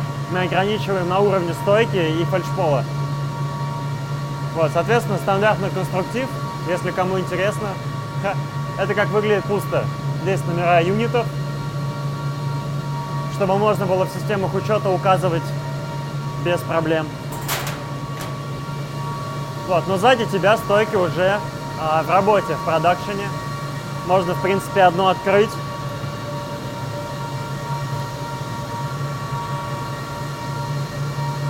Не буду рассказывать, что это за проект, но это наш внутренний проект, поэтому я спокойно так открываю. Вот, он еще как бы в процессе наполнения, но уже немного видно, собственно, в чем весь замес. Вот они, по сути, те же самые компьютеры, просто в форм-факторе REC или стоечные. Каждый имеет два блока питания. Любые линки, которые идут, они дублируются. А, Вот та же оптика, там две сетевые карты, и в каждую идут по два линка. И каждый линк, э, не каждый, каждый два, идут еще в свои коммутаторы. Если тут заметишь, тут стойки две, соответственно, в одной два коммутатора, в другой два коммутатора, даже три. Вот. И два из них дублируют друг друга. Ну, собственно, ст- стеки здесь используются, поэтому линки идут э, от каждой платформы в каждый член стека. Вот, система резервирования, по сути, это самая важная вещь вообще. То есть, если кондиционеры, у нас их всегда больше, как минимум на один, в зависимости от количества. Если это любые линки, это разные маршруты, это дублирование линков, чтобы всегда был запас какой-то. Касается аплинков в стойке и касается, я не знаю, оптоволокна до наших региональных дата-центров в Ленинградской области. У нас три оптоволокна идет собственных, которые нам принадлежат, и они все идут разными маршрутами. И маршруты это обычно не просто, типа где-то проложили, где можно вскопать что угодно, а какие-нибудь э, линии электропередач или ЖД-пути, там, куда просто доступа мало у кого есть. Вот, собственно, пойдем дальше, просто потому что дальше больше стоек. Здесь не во все стойки можно заглядывать на самом деле камерой. Да. Э, но общим планом можно показывать, потому что это клиенты снимают. Вот здесь у нас стойки с камерами. Э, это на индивидуальных условиях можно делать что-то для клиентов. Допустим, что? Вот эта камера, да. Там ну, то- тоже сейчас кто-то смотрит на себя и пальцем показывает. Вот, на индивидуальных условиях можно всякие штуки придумывать. Стандартно это как бы стойка, есть ключ от нее, который есть только у инженеров, и все, и можно прийти поработать. Но некоторые клиенты а, могут, там, не знаю, какой-нибудь кодовый замок сделать или пин-код, магнитные замки сверху, снизу, а, камеры поставить. Вот, и некоторые даже еще, ну я уже говорил до этого, решетками все это огораживают. Вот, если решетки даже снимать нельзя, то вот хотя бы на камеры можно посмотреть. Вот, и, соответственно, даже вот в эти стойки мы доступа не имеем. То есть, если клиент скажет, да, заходите, и открывает там удаленно, то окей. А где-то нет. Соответственно, скут есть, мы заходили, ну, скут это система контроля доступа, тоже на некоторые стойки делается. Вот, как дополнительная мера безопасности.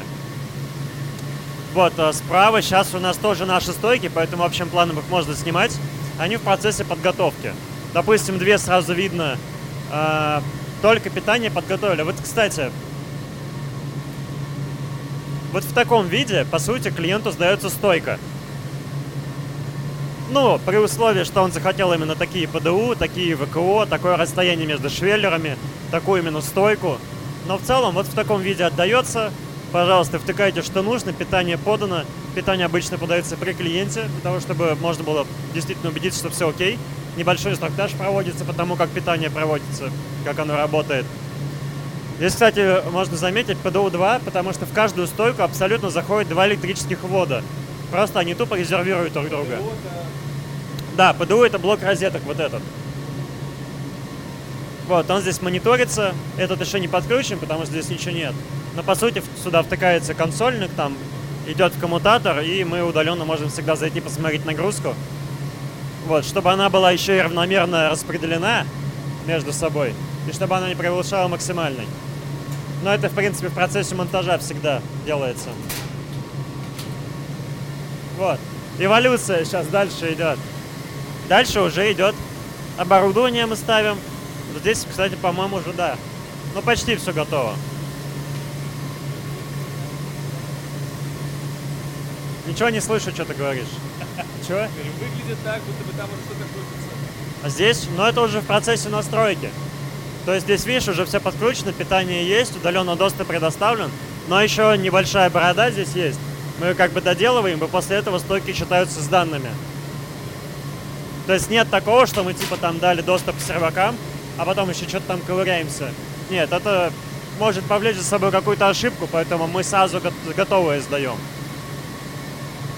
Вот, и потихоньку, потихоньку становится все более красивее. Просто потому, что вот эти стойки, они все принадлежат к облакам, и мы их сдаем, начиная вот с Т1.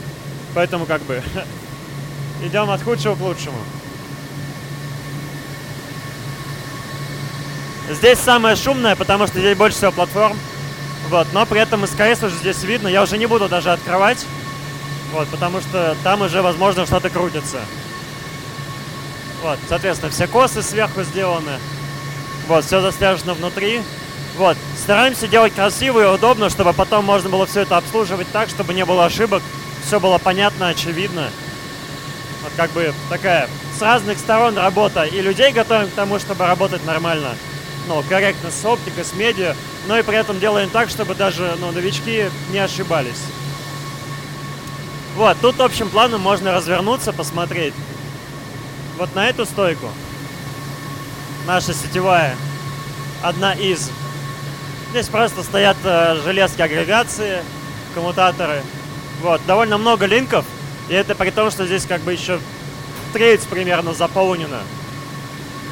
Эта стойка, да, здесь потише. Эта стойка сетевая полностью дублируется вон той. Ты видишь отсюда лампочки. Это такие же лампочки, как здесь. Эти стойки в паре.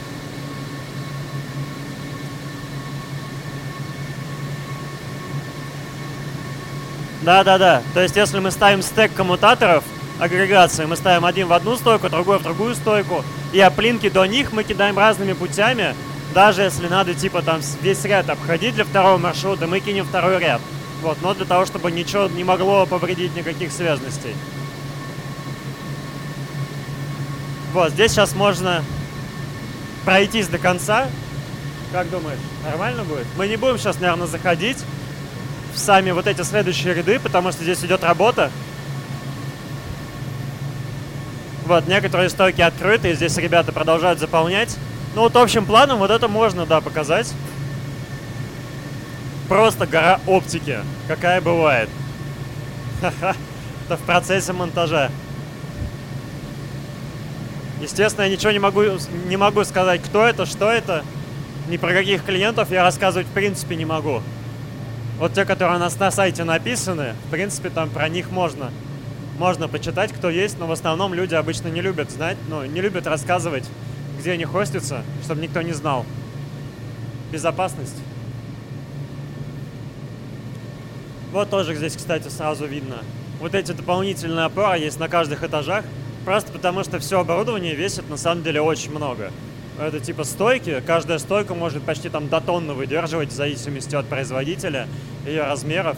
И все это держится на фальш-полу, который фальш-пол тоже еще дофига весит. Все кондиционеры весят, силовые щиты весят, аккумуляторы, источники бесперебойного питания, все это просто огромный вес. Здесь до этого э, в этом здании четырехэтажном было производство, я уже что-то говорил, по-моему, фототехники или что-то такое. Ну, в общем, производственное крепкое здание. И все равно его еще укрепляли дополнительно, прежде чем сюда что-то ставить, потому что нагрузки довольно колоссальные. Вот, здесь если э, ехать на лифте, ну, естественно, не будем на грозовом лифте кататься, но если ехать, э, там такие решетки, знаешь, как в фильмах, решетками закрывается лифт, вот, и, соответственно, видно, что ты проезжаешь. И когда проезжаешь перекрытие, там перекрытие вот такое, наверное, выше тебя ростом, просто между этажами. То есть здание в итоге получается очень большое, вот, но при этом 4 этажа и перекрытие огромное количество занимает. Меня просто это лично удивило, когда я первый раз увидел. Кстати, чтобы кататься на грузовом лифте, нужна корочка лифтера. У нас ребята проходят обучение, да, на диспетчера лифта. И ты тоже проходил? Что? И ты тоже проходил? Да, я лифтер. У меня есть корочка. Вот, вообще, чтобы, ну, типа, работать в сервере здесь инженером, это вот именно в этом дата-центре. Это корочка лифтера, диспетчера лифта. Ну, не просто корочка, в смысле, обучение это проходит в любом случае внешне. А, что еще? В Ростехнадзоре электробезопасность. Третья группа до 1000 вольт у всех системных инженеров. Это чтобы можно было работать в стойках с электрооборудованием. Возможно, даже проводить какие-то оперативные переключения. На самом деле, в большинстве дата-центров, ну, как бы все на автомате. Отключилось электричество, запустили, запустились дизель-генераторы, в гроша, главное, в распределительном щите, спокойно все переключилось с одного там луча на другой. Вот, спокойненько. Где-то в дата-центрах это еще там руками надо делать. Ребята просто идут, там кнопки нажимают, и, в принципе, все работает. Вот тут, кстати, можно вообще посмотреть кусок серверный, который уже потом никто не увидит, потому что также будет заставлено стойками. По сути, люди, которые здесь работают, э, не знаю, насколько им это нравится, но мне очень прикалывает, когда ты заходишь, а здесь футбольное поле такое, типа все пусто, стоек никаких нет, лотков еще нет, вот, и только какие-нибудь вот эти решетки стоят, э, обозначивая, где будут ходить, стоять холодные коридоры. Это очень прикольно. И такой, о, здесь потом будет 600 стоек, здесь будет дофига железа, здесь будет дофига кондиционеров и дофига шинопроводов. Вот. Лотки, кстати, прикольно, мне тоже нравится. Они обрубаются сейчас. Типа как будто серверные таким слоем прям растет. Вот. Это сделано потому, что план немного может меняться. То есть мы такие придумали, будет 600 стоек, там там 1200 по, глубине, а там тысячные. А потом что-то происходит, пока мы заполняем, понимаем, что в конце нам нужно больше 1200 стоек.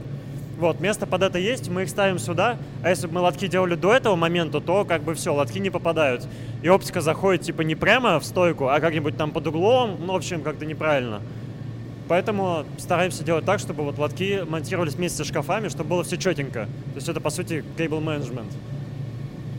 Вот, здесь видно такие, как они, гусаки или как они там называются, вот, которые опускают прям оптику красиво, без э, загинаний, сразу в стойку. Вместе с ними, кстати, сливаются желтые трубы. Желтые трубы — это как раз те, которые выпускают газ. Вот, да. На самом деле, э, я не знаю почему. Может возникнуть вопрос, почему все желтое. Если вдруг такой вопрос возникнет, я не знаю. Почему-то желтое. Возможно, но это, знаете, как это... Э, есть ленты такие черно-желтые, типа, которые ограничивают что-то, потому что они заметные. Не знаю, в метро, где угодно. Меня ощущение, что желтые некоторые вещи именно поэтому. Но я хз. Просто вот там тележка стоит, она желтая. Э, для мусора этот контейнер, он желтый, трубы желтые, лотки желтые. Лотки для очень высоких людей. Э, и для очень высоких лестниц. Стремянки. Вот, наше все. Ну, в принципе, монтаж обычно ну что, он либо типа с этого коридора идет, с холодного, ой, с горячего, либо с холодного. В холодном он закрыт, но там везде есть лючки. Вот, и лестницы тоже специальные, чтобы на решетках стояли. Поэтому, в принципе, достать можно где угодно, что угодно, вот, спокойно прокладывать. Ну вот, все, если там, не знаю, кто нас смотрит, придет сюда на экскурсию, через какое-то там время, как гость, партнер или еще кто, или клиент, то вот здесь уже тоже будет, скорее всего, стойки стоять. Как к вам на экскурсию попасть? На экскурсию? А, на мероприятие любые приходите, а, и мы почти на каждом мероприятии проводим экскурсии. А где можно посмотреть мероприятие? Да на сайте, в телеграм-канале, по-моему, там больше всего рассказывается и все. Ну что, по сути, серверное — это помещение, где все то же самое примерно, что дома у вас. Кондиционер, ну если есть, только побольше. Силовые щиты, но только побольше. В этой серверной их на самом деле мы почти не используем, на четвертом там используем. Но вот похоже вот на эту вещь. Вот. Э, компьютер, да, только больше, и они как ящики в комод задвигаются. Вот. По сути, все то же самое, как бы ничего нового. Вот, ну, система пожаротушения, огнетушители, там система безопасности. Вот, тот же самый роутер, что у вас дома, только он может быть с вас ростом. Есть такие модели, да, это такие разовые железки, которые бывают у очень больших клиентов, очень больших операторов. Вот, типа по одной на дата-центр. Они обычно вообще не отключаемые.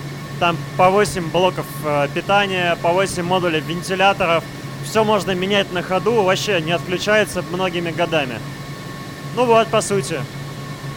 Все так. В чем разница серверного оборудования от обычного, которое стоит у меня в ноуте, в компе? На самом деле очень похоже все внешне. Но если ты открываешь, типа, все то же самое.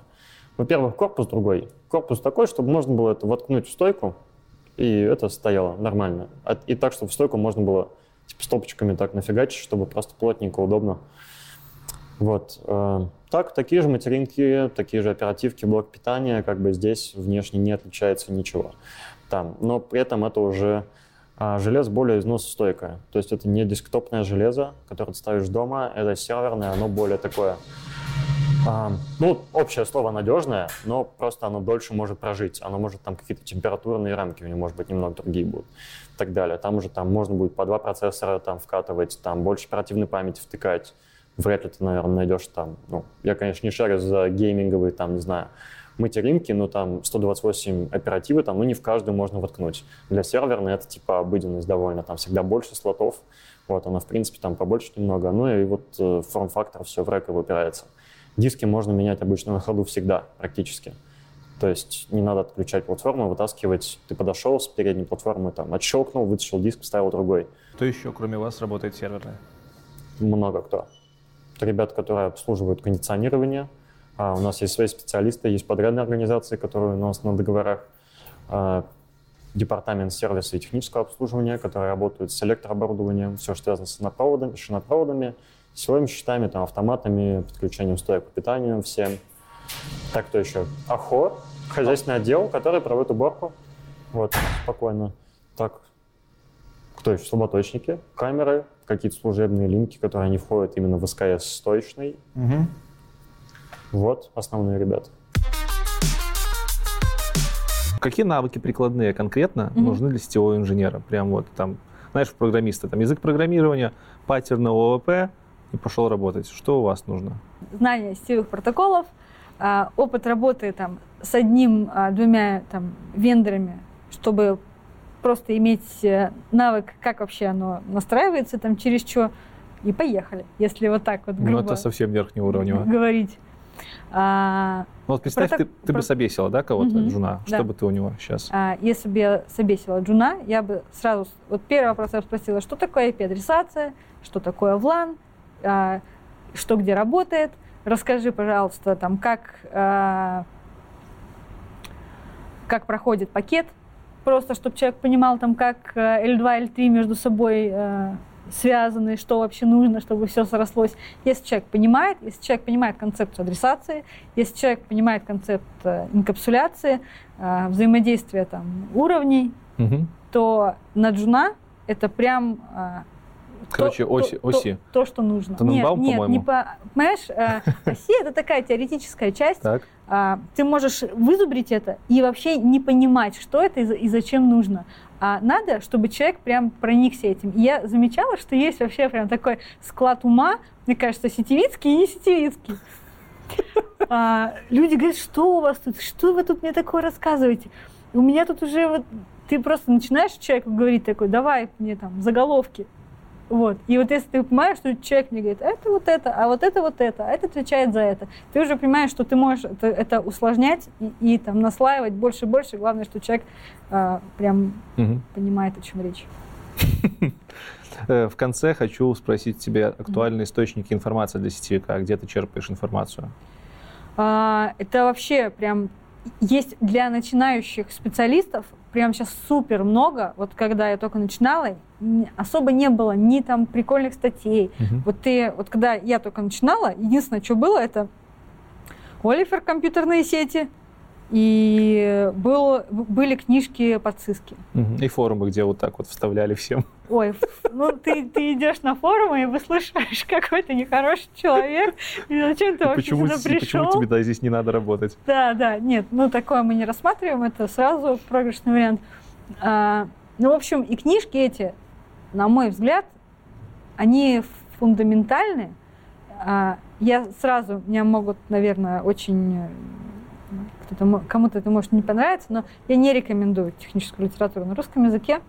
Вот Это Потому- нормально. потому что- Оригинал. А, многие есть э, люди с уникальными прям способностями переводить на русский язык техническую, технические какие-то там статьи, либо вещи правильно. Но этого настолько мало. В большинстве случаев там пытаются перевести терминологию, и из-за этого просто там глаза вытекают. И не... Я вот помню, Ну читал вот, книжку, знаешь- был спринт, его перевели как забег. Я вот помню, есть такая. Во- ну, знаешь, там есть у нас там протокол BGP. Мгм. Его переводят на русский и всегда перевод. Там пр- протокол пограничного шлюза. Ну, это все правильно. И даже так говорят. И шлюзом даже называть. Но мне почему-то все равно это как-то нас- настолько... Вот он... Не надо переводить такие вещи. Вот если ты хочешь просто перевести, ты говоришь то, что вот один раз перевел что-то такое, и потом по- никогда, пожалуйста, дальше в книжке это не, не называйте так- Понятно. таким образом. А Так, значит, Олифер по циске книжке.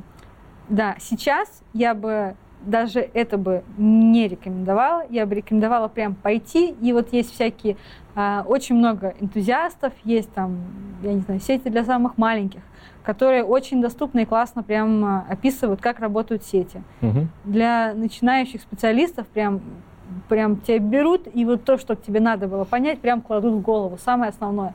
А, И далее, вот с чем ты работаешь, с каким вендором больше всего, вот на том они все пишут. У всех есть какие-то технические статьи, какие-то там дизайн-гайды, как вообще что-то делать. И практически у всех есть свои там какие-то сертификации, а, какие-то книжки для подготовки к них. Вот на что у тебя есть возможность там потрогать, Мгм. вот на том и учись. Не надо там что-то Э, изобретать. На каких вендоров самых крупных стоит обращать внимание, э, когда информацию черпаешь? Что у вас в тренде?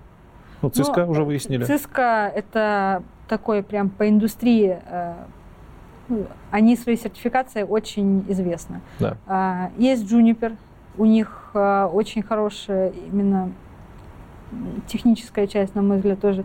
Есть Huawei, у них тоже э, очень неплохо все описано, довольно хорошо документировано. А, Есть а, немножко в другую сторону. Например, есть такой вендор, как Arista, Мгм. а, у всех, вот, э, кого я до этого перечислила, у них а, есть типа а, базовый уровень а, сетевика, средний уровень сетевика, продвинутый уровень сетевика, там, там трех, четырех, там скольки-то там уровневая система. А вот у Ариста у них там, например, немножко другой подход. Они а, говорят, что, ребята, мы вам даем сервер, Мгм. который заодно может, а, у которого внутри Ну, то есть не то, что мы вот вам сетевая железка, и там внутри типа компьютер. Как бы они как будто наоборот себя позиционируют. И вот у них есть типа базовый уровень, это сетевик, э, админ, программист. Ну, то есть они как-то немножко по-другому на это смотрят. Ты сказала ASIC, быстренько Да. поясни, чем отличается от обычного компа. А, ну, а, ASIC — это микросхема специального назначения. а, то есть есть э, у тебя там процессор общего назначения, есть специализированные процессоры. Процессор общего назначения — вот это то, что у тебя там просто в компьютере, ты можешь как угодно запрограммировать, они там а, будут э, там, делать, вот, могут, ты можешь решить любую задачу. И Есть асики, которые не могут решить любую задачу. Они решают свою конкретную, но делают это очень хорошо. То есть а, весь функционал, он выполняется не в софте, он выполняется прямо в железе. Расскажи про навыки, которые, которыми необходимо обладать системному инженеру А, это на самом деле самый частый вопрос вообще за последние месяцы. У нас сейчас идет Selectao School.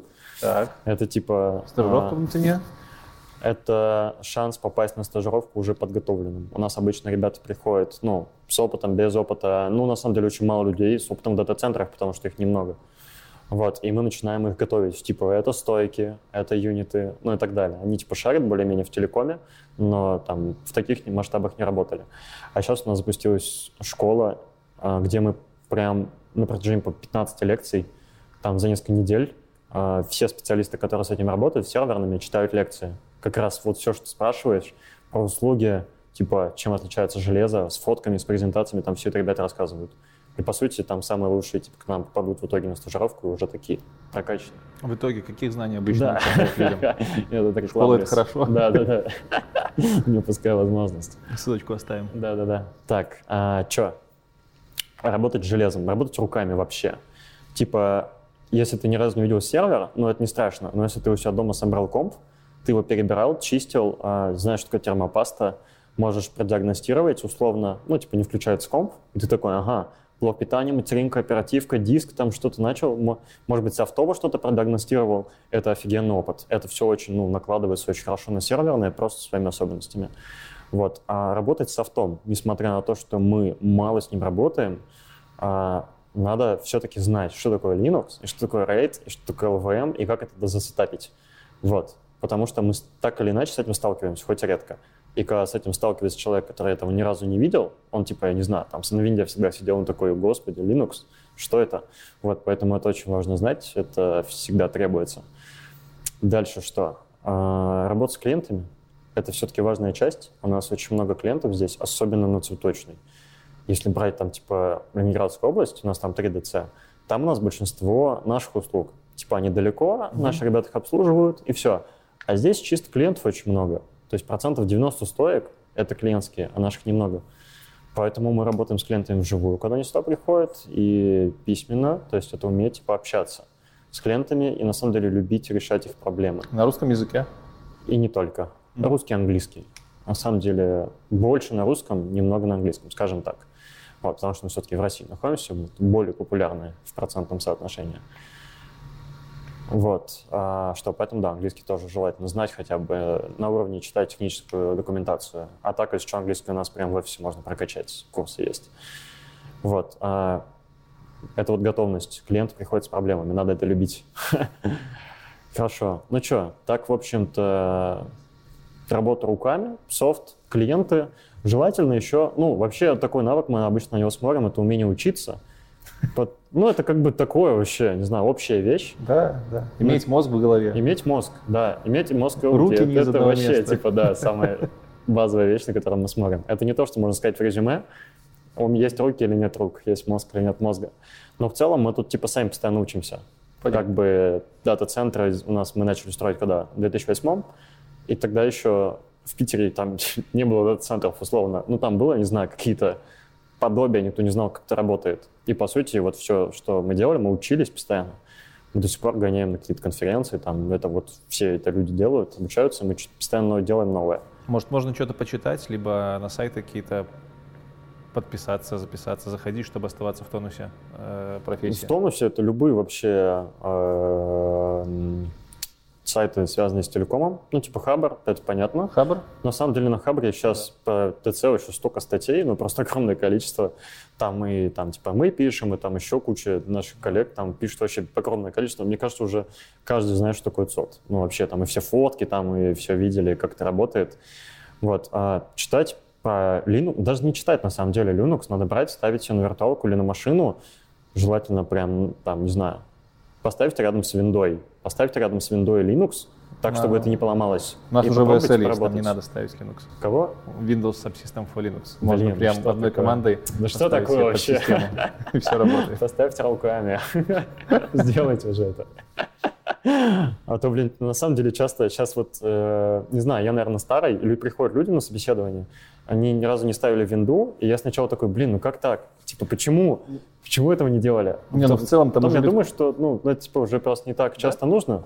Вот, я, в принципе, такой, ну, действительно, покупаешь ноут, там все есть, из коробки, нафига тебе этим Сейчас заниматься? тебе даже не надо думать, на какой диск ставить. Это все да, само вообще ничего. Это не Но- так, как раньше поставил такой, Да, и и все. поэтому- Минус фотки. те, кто вот раньше типа начинал, им немного проще, потому что они вот с тем, чем мы работаем, им просто приходилось сталкиваться.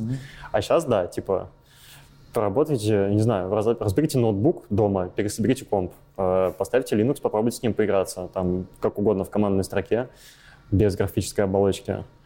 Вот, почитать что угодно про Linux, про DC. Про электропитание на самом деле важно. У нас как бы на младших позициях, типа там пока ты стажер, какой-нибудь практикант, тебе не обязательно знать про электричество, но системные инженеры, они так или иначе мониторят все это и общаются на одном языке с э, ребятами, которые обслуживают с эксплуатацией. Ну, что тебе нужно знать? Ну, типа, на уровне электричества, Ну, спросил, электрический чё- ток, либо там Ну, что-то... типа, что такое ква?